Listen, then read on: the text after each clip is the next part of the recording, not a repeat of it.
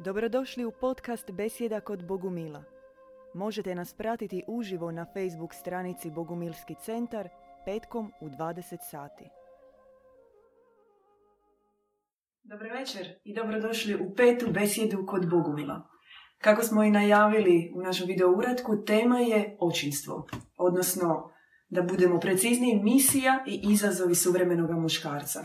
S obzirom da tema nije jasno e, sestrinska, pozvali smo bogumilsku braću da nam malo pomognu govoriti o kontekstu suvremenog muškarca s bogumilskog aspekta. Pored moje lijeve strane brat Radomir, već poznata YouTube zvijezda, drugi put možemo već reći i redoviti gost naše besjede kod Bogumila. I radosno pozdravljamo brata Richarda.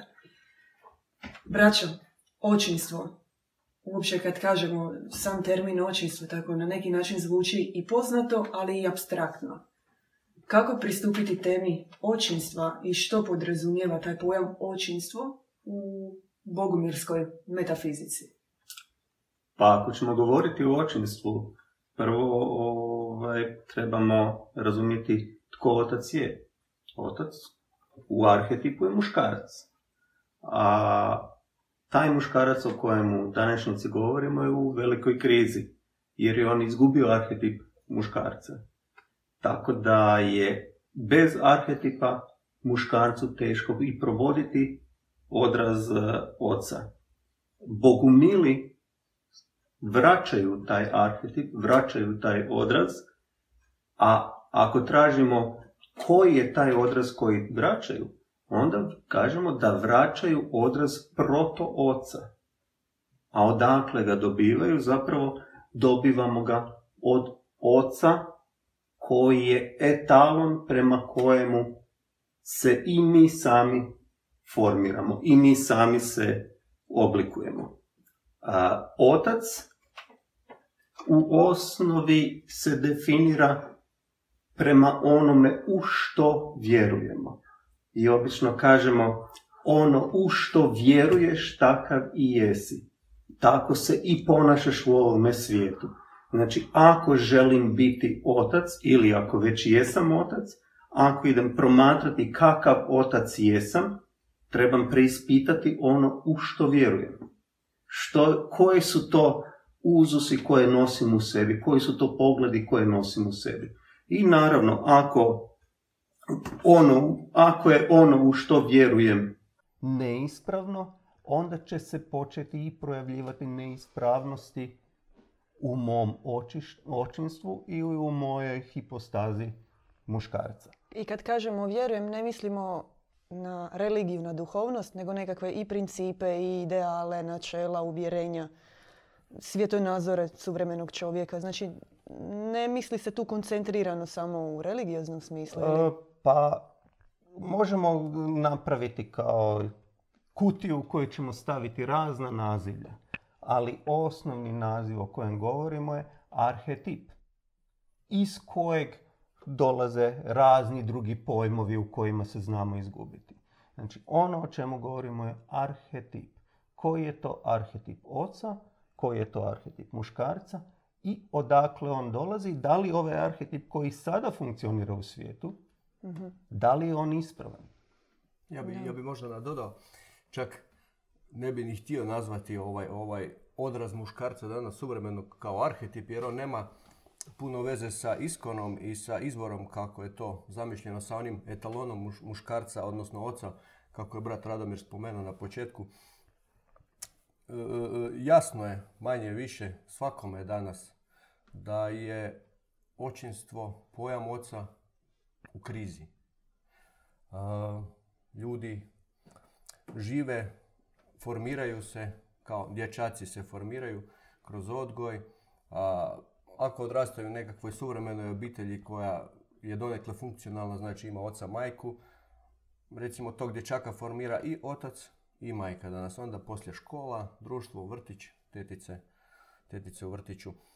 I televizija Naravno, to se kulturološki malo razlikuje od, od, od na, ovisno o, o lokaciji i, e, gdje živiš, gdje odrastaš, ali u konačnici danas u ovo doba globalizacije manje više to sve vuče ka jednom. Znači potpuno, po nama, prema bogumilima, potpuno iskrivljenom odrazu nekakvog arhetipskog etalona kako je to, kako bi to prema nama trebalo biti.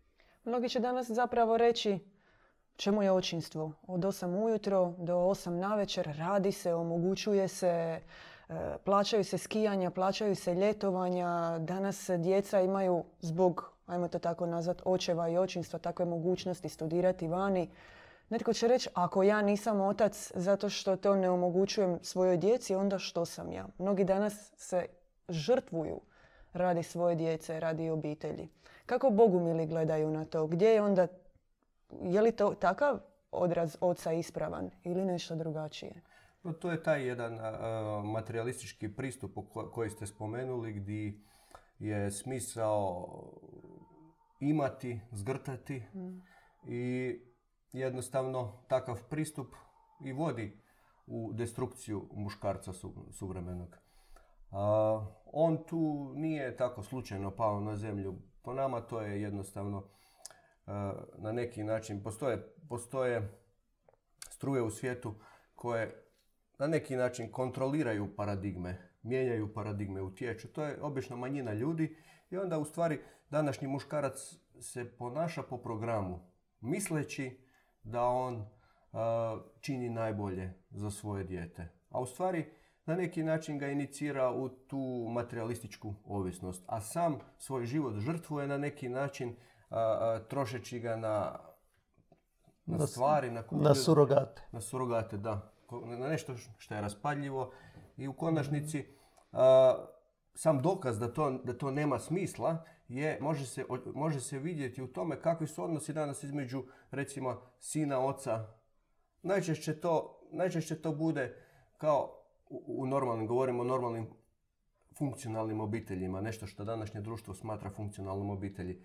A, najčešće je to kao nešto nam se sviđa kod našeg oca, nešto nam se manje sviđa ili uopće ne sviđa, ne, ili, ili kasnije to počnemo čak i uh, nekako uh, kritizirati i natiti se. Međutim, mi to nesvjesno sve usvojimo. Usvojimo to i to uđe u nas i mi jednostavno nastavljamo a, prenositi tu štafetu na sljedeće generacije. Kao nekakav domino efekt krivih odraza. Apsolutno. A gdje je onda u, kod Bogumila ispravan odraz otac, oca? Kako, na koji način se postaje otac? Da bi postali otac, prvo moramo naučiti biti sin. Ne možemo biti, reći, e, sada smo odjednom otac. Postoji neki put koji moramo proći i taj put, svaki korak, sadrži i prethodni korak. I mi moramo priznati da nismo dobri sinovi. Da mi ni ne znamo biti sinovi. Da nismo svojim čak ni zemaljskim očevima bili dobri sinovi. To znači da zapravo mi moramo iz početka naučiti biti sin. Jer kako ćemo mi mladu osobu naučiti biti sin ako mi ne znamo biti sin? Ako mi želimo biti samo otac? Ako negiramo odraz sina i od njega očekujemo odraz, da on se ponaša kao sin, a da mi budemo otac.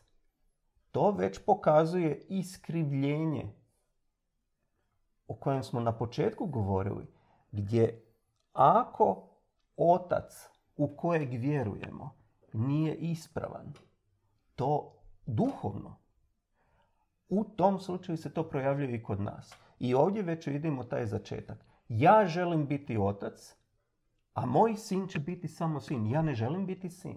Ja želim biti otac, jer sam ja otac. Ja sam svom sinu dao život.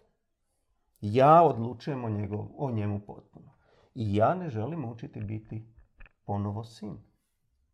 Tu vidimo zapravo taj monizam, gdje monos se uzdiže, kaže, meni, ti od mene ćeš sve naučiti, ja od tebe nemam šta naučiti. Ja sam onaj koji će tebi prenijeti sve zapovjedi koji ti moraš meni, od mene sve naučiti. Ti moraš meni prinijeti žrtvu. Primjećujete u kojem monosu govorim? A koje bi onda bile ispravne osobine oca? Ispravna osobina oca je prvo mora naučiti biti sin. Ne može, ne može postati otac. I Ne možemo govoriti o odrazu oca ako prvo ne govorimo o tome kakav treba biti odraz sina. A da bi postao netko sin, sin se ne postaje i sin se uči biti. Znači, sin nije nešto, rodili smo se i sad smo mi automatski sinovi. Jer inače tako djeca se raslabe. I od takva djeca ne, ne, ne dobiju format ispravnosti postupanja, ispravnosti srca, ispravnosti psihe u konačnici. Tako, takav, na takav put se ide tako da se zapravo obećamo biti sinovima. Mi se obećajemo biti sinovima. A što znači obećati se? To znači stegnuti se.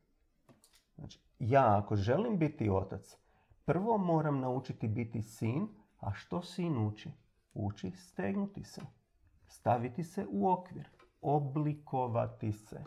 Znači, da bi netko bio otac, prvo se mora oblikovati kao sin. No, brat je izvrsno rekao, potrebno je novo oblikovanje.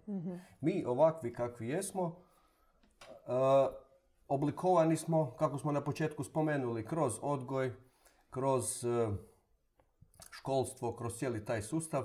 Međutim, a, mi moramo ponovo postati sinovi po uzoru na našeg nebeskog oca. Potreban je etalon oca, znači a, potpuno novi uzor, potpuno novi obrazac ponašanja.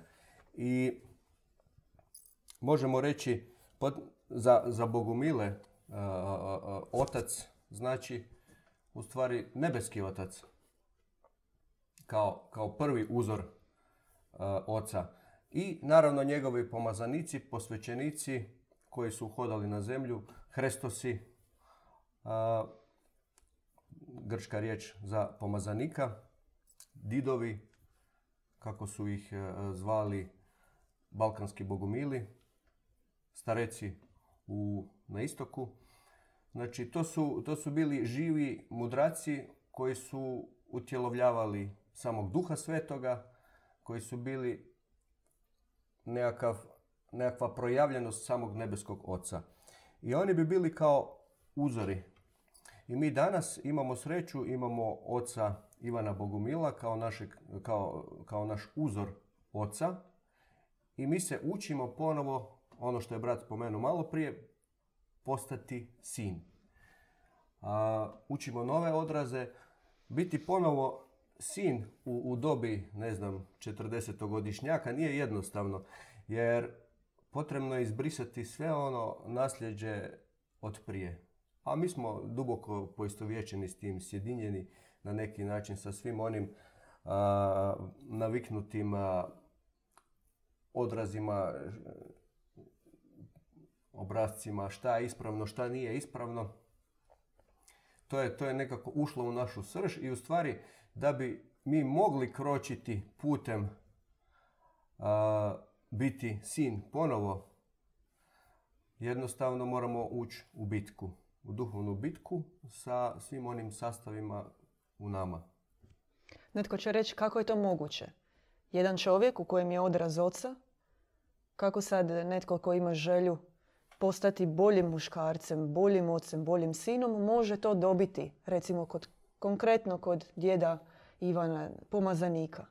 To se dobiva tajanstveno, po srcu jednostavno. Ne možeš ti to onako štreberski zapisati ponašanje sad i, i truditi se postati takav. To jednostavno tako ne ide.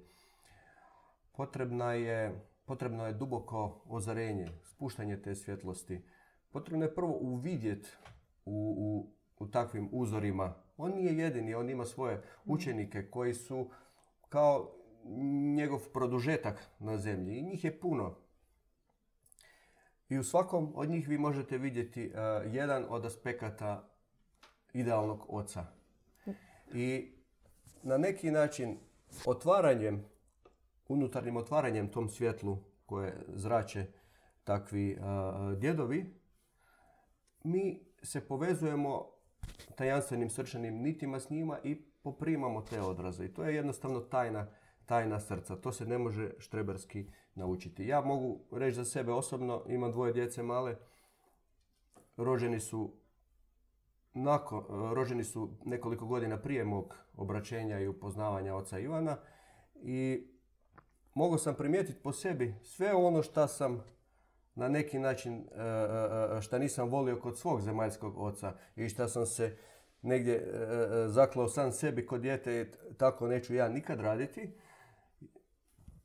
Po nekoj inerciji, ja ne znam kako točno, ali radio sam upravo ono što nisam htio.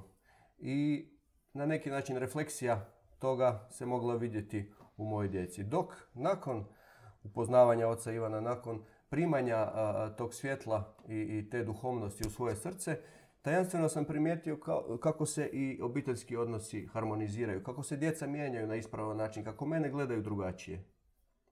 Prekrasno.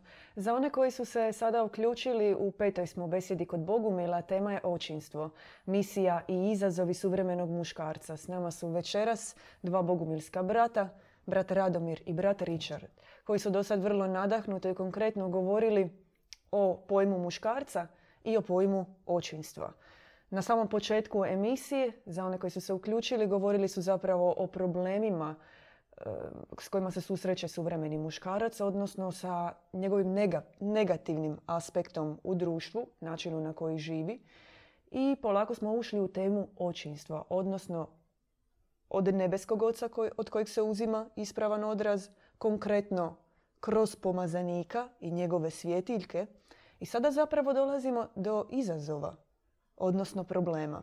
Sigurno nije lako nakon toliko vremena življenja po jednom principu, sada odjednom napraviti rez i živjeti drugačije. Koji su to e, i duhovni i konkretni izazovi suvremenog muškarca koji želi pribiti drugačiji odraz očinstva? Da bi uopće odgovorili, da bi ušli, dobili odgovor na to, moramo proći kroz neku krizu. Znači, ako smo mi zadovoljni ili uspavani u odrazima svijeta kakav on sada je, nećemo proći takvu promjenu. Ali ako vidimo ispraznost takvih odraza e, po kojima se živi, po kojima moderni muškarac živi, i vidimo da ti odrazi kontinuirano se umanjuju i raspadaju, onda svaki muškarac prođe krizu u osnovi svaki muškarac prolazi krizu u četrdesetima, ali u većini slučajeva on tada zapravo se pomiri, gubi snagu i počinje kopniti. Jer oni ideali po kojima je gradio svoj život do tada su se pokazali neuspješnima. Na ovakav način, ako ćemo reći imam krizu, prolazim kroz krizu, u svijetu ne mogu naći rješenje za to i onda u bogumilizmu se pojavi škola koja govori odraz oca je neispravan. Koje su to crte, oprostite što vas prekidam, mhm. no konkretno me zanima, koje su to crte, karakteristike oca za kojima možemo reći čak i vapi muškarac, koji mhm. kada dođe u bogumilsku zajednicu i vidi u oči ih, bilo to na nekakav osobni, nutarnji način ili konkretno, doslovno da to vidi, što je to što je... Dobri otac, mm svemilosrdni otac, ljubeći otac. Otac koji je toliko milosrdan da je njegovo srce skoro kao majčinsko. Ali u onom trenutku kada se pojavi ugroza i potreba, to je snaga koja će rupirati poput vulkana i reći ne, ovo nije ispravno ovo nije dobro. I u tom trenutku kada to govori, i dalje ne gubi milosrdnost, ne gubi dobrotu. Znači ne govori to iz lošeg prostora, nego govori to iz milosrdnog prostora gdje kao kada prema svom djetetu koje je ugroženo u opasnosti, nećete, se, nećete izliti svu zlobu na dijete, nego ćete reći stani, nije ispravno, skloni se. Takav odraz oca je zapravo potpuno skriven i nepoznat.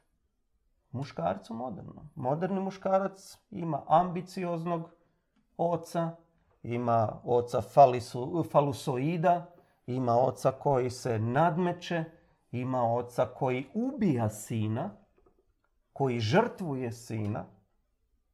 To su potpuno drugačiji. Ima oca koji daje odraz natjecanja kontinuiranog.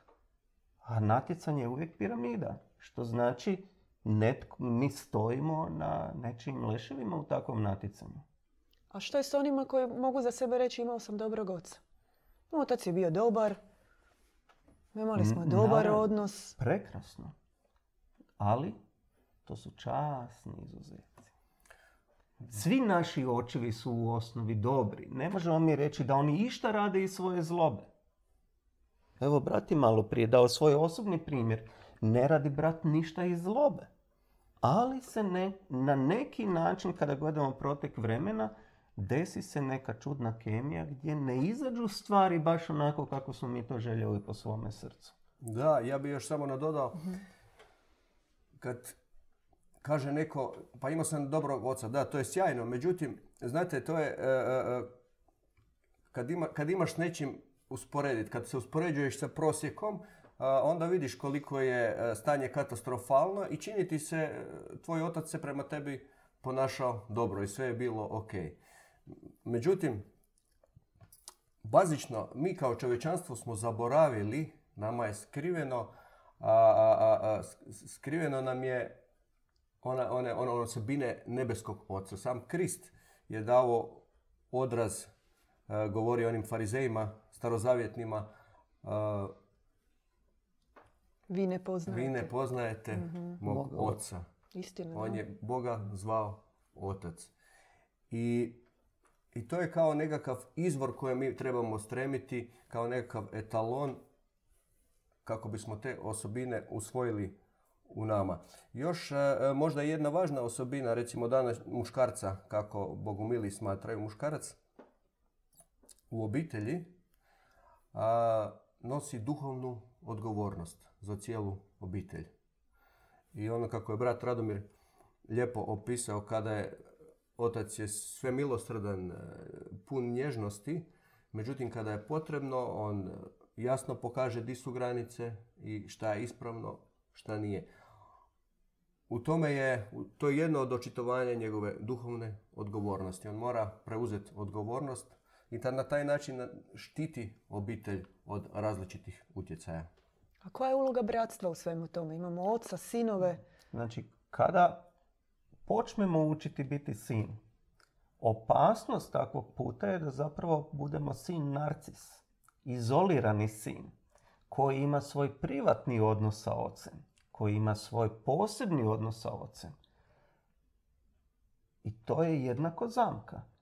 Ako postoje jednako tako braća koji su sinovi, koji uče biti sinovi, e onda u takvom bratstvu mi se združujemo i zapravo učimo biti sinovi, ali opet u tim dobrim aspektima.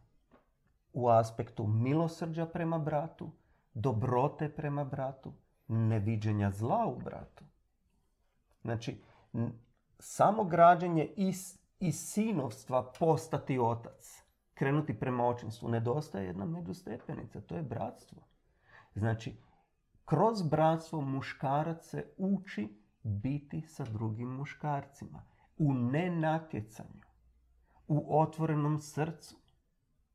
Jer imati otvoreno srce samo prema ocu, to može biti stramputica da ćemo onda opet prema drugima se ponašati na neispravan način.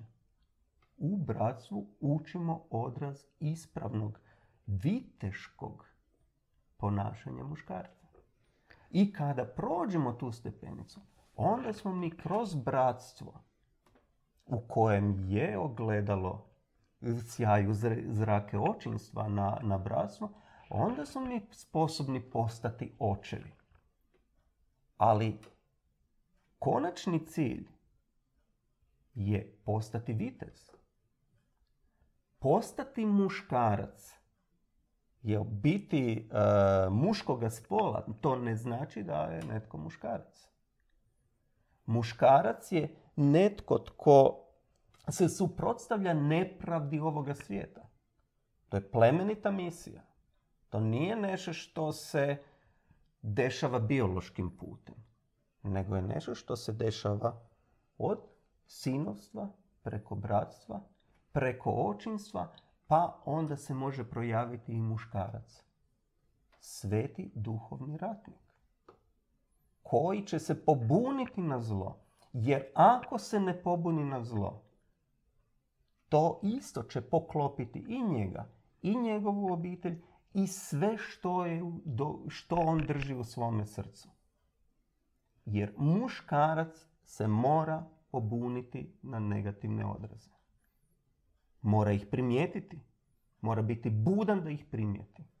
Inače će ga uništiti. No kako i na koji način bratstvo u tome može pomoći? Koji su neki, ako možemo našim gledateljima, braći koji nas gledaju, neke konkretnije malo primjere dati. Kako bratstvo funkcionira? Koja je uloga brata bratu?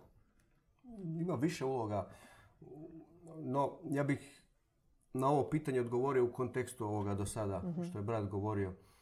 A, da bi bilo moguće da mi uopće tako ponašamo se i usvajamo te ispravne odraze, da, da mi moramo usvojiti načelo djevičanstva. Mi smo ranije govorili na našim predavanjima o tome i, i tezu, bogomilsku tezu da je zlo na zemlju došlo kroz požudu. Mi se moramo osloboditi, odnosno dati zavjetovanje da, da nećemo poticati požudu u sebi, i da ćemo stremiti djevičanskim načelima. Djevičanstvo nije askeza sama po sebi, nije, nije od, odsustvo seksa. To je jednostavno metafizički pojam. To je jedna po nama substanca koja dolazi iz potpuno drugačije dimenzije od, od, od našeg nebeskog oca i od nebeske majke i mi moramo kroz molitvu, kroz e, različite prakse bogumilske početi usvajati to načelo. Jednostavno upijati ga da ono uđe u nas i da malo po malo počne čistiti sve one taloge koji su se nataložili kroz naš odgoj, kroz naše obrazovanje i koji nas čine i ovakvima kakvim smo sada. Znači, ovo sve što čemu je brat govorio je moguće jedino kroz usvajanje tog novog načela. Inače, konkurencija, natjecateljstvo, sve to je bazirano na načelu požude i jednostavno ne možeš ti sad sam sebe izdisciplinirati da to ne radiš ukoliko ne usvajaš to novo načelo djevičanstva koje prekrasno bogumili otvaraju u svojoj gnozi. Da, zapravo takav e, princip natjecanja, on je jednostavno stavljen pod nekakvu životnu normu. To je normalno mm uspjet u poslu, uspjet u svemu što se radi. Je li moguće ostvariti očinstvo, ili kako ste rekli, i sinovstvo i bratstvo, bez duhovnog puta? A, po bogumilskom pogledu, bez puta koji je usmjeren prema dobrome ocu, to nije moguće ostvariti. Znači nije to samo da ćemo uzeti bilo koji duhovni put, pa da ćemo reći nuženi duhovni put i ćemo to postići. Jer mi smo kroz e, svoje iskustvo prošli razna traženja po kojima smo vidjeli da na kraju uvijek se nalazi kvar. Znači, duhovni put treba reći koji i kakav je on. I sa kojim etalonom on dolazi. Da bismo možda onda mogli reći da takav etalon proizvodi ispravan odraz. I on proizvodi onda ispravnog sina, ispravnog brata, ispravnog oca i u konačnici ispravnog muškarca. Prekrasno. Brat Richard, isto pitanje ako može. Pa mi pod duhovnim putom podrazumijevamo put od početka buđenja, probuđenja, koje Ako možemo, možemo probuđenje malo... Možemo to opisati, da. To je trenutak kad nam se dogodi progledavanje na, na zarobljenost unutar ove trodimenzionalne matrice. Kada se otvori e, jednostavno stvarnost svijeta u kojem mi živimo. Samo jedno I to je početak duhovnog puta. Put, put onda a, ima svoj cilj duhovni i, i mi kao revnosnici na nama je da kročimo tim putem prema cilju. Je li to, htjela sam samo za duhovno probuđenje pitati, za mnoge gledatelje koji se sada prvi put susreću s tim pojmovima. To probuđenje, je li ono onaj klik ili to može biti jednostavno stanje koje dulje traje, recimo neko nezadovoljstvo prosječnog muškarca, život koji uvijek ide po e, istim amplitudama, e, deset godina se radi, živi, plaća račune, obitelj, prođe 15, dođu tinejdžeri, a neka šupljina, praznina, nedostatak, nekakva neostvarenost. Jel to probuđenje može trajati dulje ili... Ja ne bih rekao da ovo što ste opisali, ovaj proces e, ima veze s probuđenjem. No to je kao nekak, može biti njegova prethodnica. Nije nužno da će se dogoditi probuđenje. Može čovjek umret tako frustriran. Mislim, uostalom kad e, e, promatramo svijet, dolazimo do zaključka da tako većina umire, nažalost. A probuđenje, ovo je dobro, dobar preduvjet da se probuđenje dogodi. Po nama probuđenje se događa po milosti. Naravno, moraju biti neki preduvjeti zadovoljeni, mora, mora biti e, e, prisutno u čovjeku a, doza tragateljstva, doza e, neslaganja sa ovim svijetom, neprihvaćanje istine onakve kakva nam se servira. To su sve neki preduvjeti. Međutim, a, međutim, samo probuđenje se događa kao nekakva kapljica milosti kada pogledate ovaj svijet i ovu matricu u kojoj se nalazimo iz perspektive kao kad si izvan, izvan kutije ne? i vidiš wow, pa šta je ovo, di ja to živim i jednostavno vidiš sve. To je, to je jednostavno uh, po nama se događa po milosti.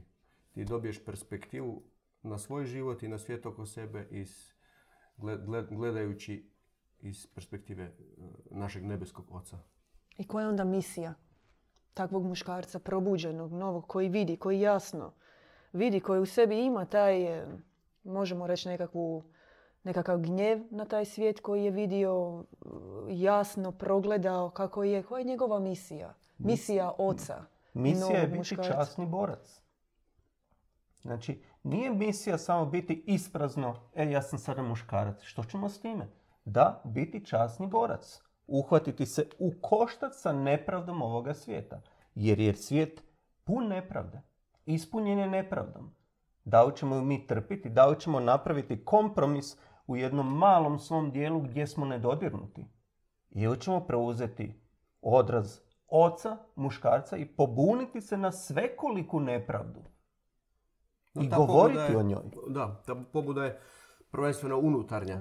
A, mi nakon tog pogleda koji nam se objavi, znači mi moramo svoj pogled usmjeriti prema gore, metaforički rečeno, prema, prema nebesima iz kojih nam se spustio taj pogled, to ozarenje, šok a, pogleda na ovaj svijet, na, na, na, na sebe. A to je, postoje, prema, prema našoj predaji postoje, znači, a, djedovi kao svjetiljke, stareci, Hrestosi, etaloni muškarca oca koji, a, koji zrače tom svjetlošću i onda u njihovoj blizini se jednostavno može pripremljenoj duši dogoditi, dogoditi taj, e, to progledavanje. I naravno, dalje je na nama, na pojedincu. Ne smije više ispuštati svoj pogled, ne smije ga micati više iz tog svjetla. A, I to je proces koji traje. Sad neko može reći sve je to prekrasno, ali treba delat. Kako Da. dela Bogumilski brat? treba postati nesvjetovan za početak. Jednostavno, a, ta još do jučerašnja umreženost sa matricom ovoga svijeta mora se početi u nama brisati. I to je jednostavno potrebno viteštvo. To je viteški poduhvat. To mi ne možemo nekako sami s jedne, to je paradoks jedan, znate, ne može to čovjek sam. A, može tu lako zabrazditi u, u nekakav ego, ego trip. E, Potrebno je, što je brat govorio, bratstvo. Potrebno je a, odabrati sebi duhovnog oca, slijediti ga, primat tajanstveno iz njegovog srca snagu za te bitke i ne micati svoj pogled. Jednostavno ono kao kad se utopljenik uhvati za, za onaj e, za onaj, za onaj kolut koji mu je bačen, tako i mi moramo, ne smijemo ispuštati to svjetlo iz e, vidokruga. To sad na prvi trenutak čak zvuči malo paradoksalno. Mora biti, ne, moram biti nesvjetovan. I onda se postavlja pitanje da li živimo u svijetu sa njegovim konkretnim pravilima, računima, kućama, obiteljima. Ka- Da. ka- kako biti nesvjetovan, a imaš obitelj? Pa- Što to znači? Prvo što prepuštamo, prestajemo vjerovati sebi.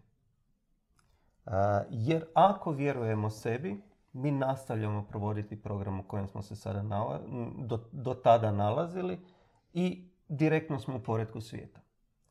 A ako se prepuštamo brat, bratstvu i braći na prosudbu, a ako se savjetujemo sa bratstvom i sa braćama, tada nama bratstvo i braća mogu dati odraz po kojem će reći brate, ja to vidim ovako. I to nije povjeravanje na razini racije, nego povjeravanje na razini srca. Jer brat govori od srca. I onda se pojavljuje tu grupa braće, muškaraca, očeva koji su povezani na jedan uzvišeni način gdje se predaju jedni drugima na, pro- na povjerenje, na savjetovanje u sagledavanju sebe samoga, s problema u kojima se nalazimo. I tu braća počinju biti štit od te svjetovnosti. Da, ja bi još možda nadodao. E, paradoksalno to, to, to zvuči živjeti u svijetu, a biti nesvjetovan. Kako sad to? E, ovo je što je brat opisao, to je jedan od procesa kako, kako se boriti svakodnevnici. No mi moramo e, svakako iz drugog svijeta crpiti snagu. Moramo biti i usmjereni na ono svjetlo koje nam se otvara. Kroz svakodnevnu molitvu crpiti snagu iz tog svijeta i ono će nam na neki način pružati štit od e,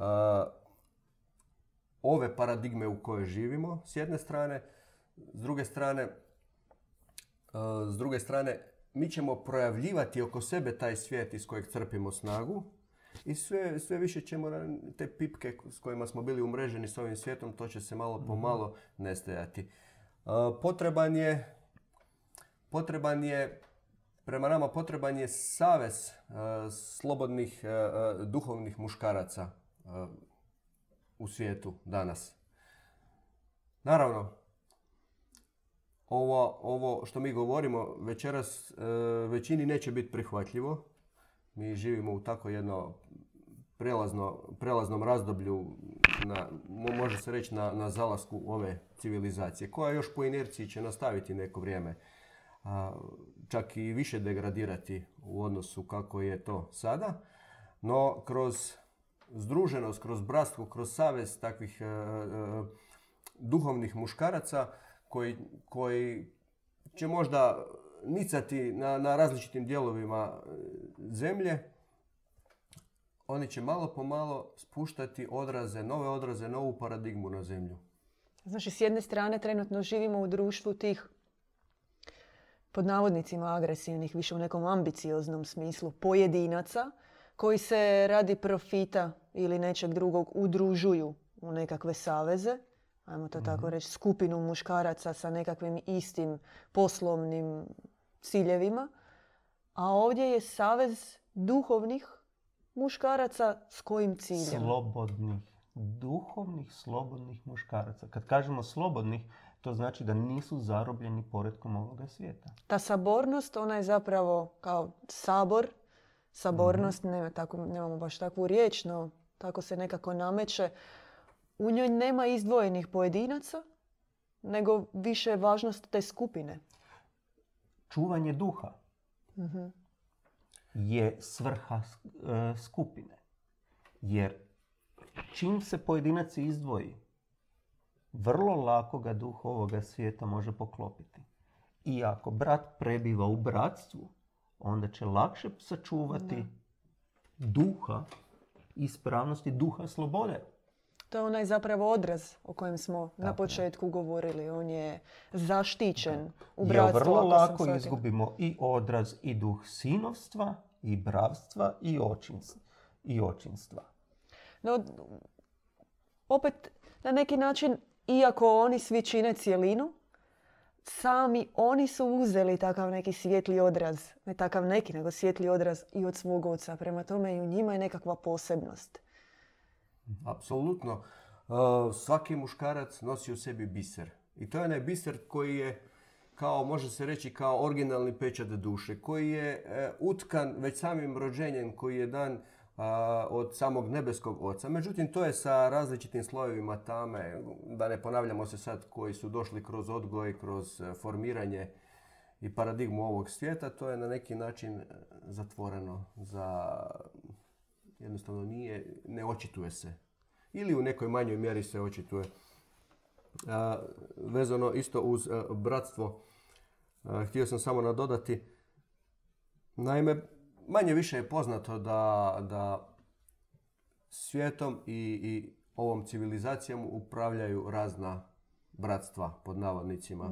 Možemo ih nazvati tamna bratstva, jer očito je da oni ne, nisu zainteresirani za nekakvo blagostanje i duhovnost i prosperitet e, nas Da, tu se ostalih. slažemo. I međutim, di je njihova prednost? Nisu oni jači od nas. Ali njihova prednost je u tome što se oni drže zajedno.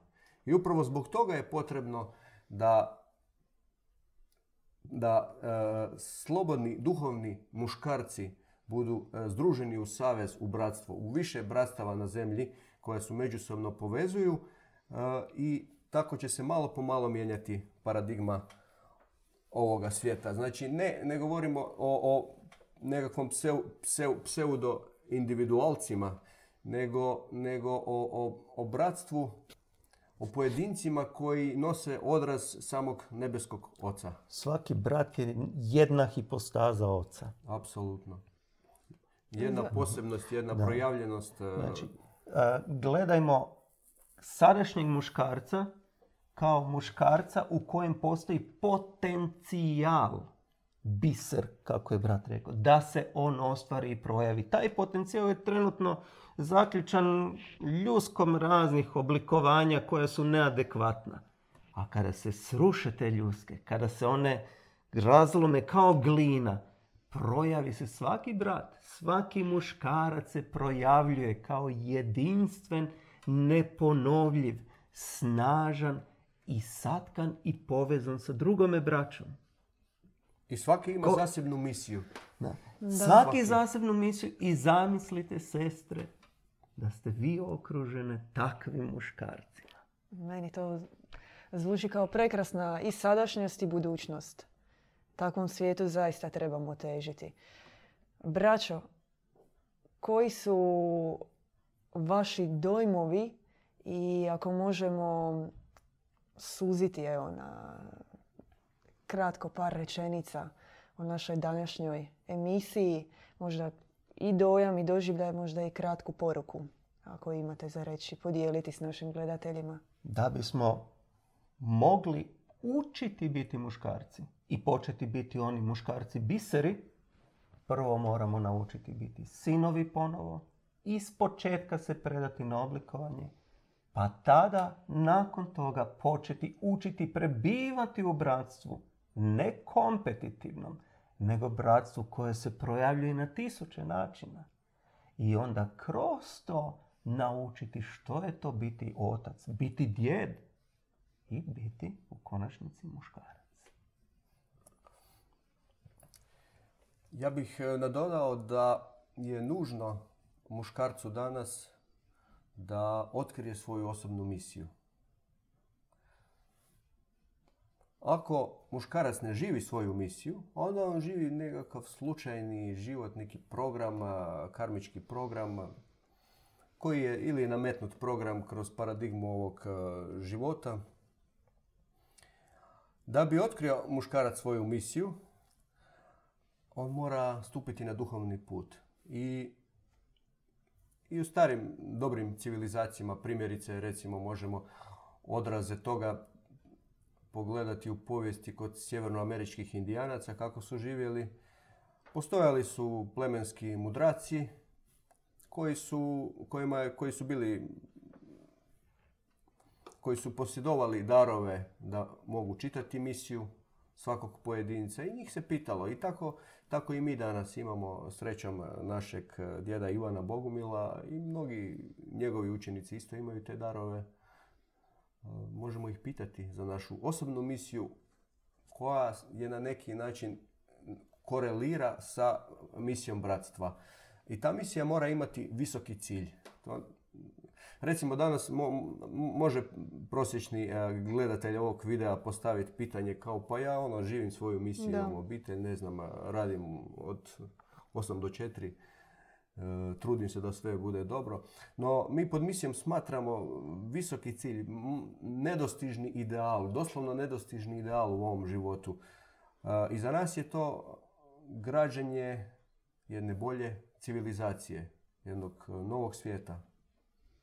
Braćo, prekrasno, hvala vam. Jako ste me nadahnuli svojim e, mišljenjima, svojim savjetima, uputama za suvremenog e, muškarca. Iako sam sestra, nekako sam dobila krila od ove vaše besjede. I zato, sestre, što čekate? Sljedeći tjedan nova emisija Majčinstvu. E, misija i izazovi žene, sestre, kćeri u suvremenom društvu. Idemo vidjeti kako se možemo ujediniti i kako možemo zajedno s našom viteškom braćom mijenjati svijet, društvo, civilizaciju u kojoj živimo. Hvala brate Radomire, hvala brate mhm. Richarde. Nadamo se vidjeti vas opet u još nekim nadahnutim temama. E, veliki pozdrav svima, gledajte nas inače petkom u 20 sati, pratite naše novosti na YouTube-u i vidimo se sljedeći tjedan. Pozdrav! Pozdrav! Pozdrav! Slušali ste podcast Besjeda kod Bogumila. Podsjećamo da nas možete pratiti uživo na Facebook stranici Bogumilski centar petkom u 20 sati.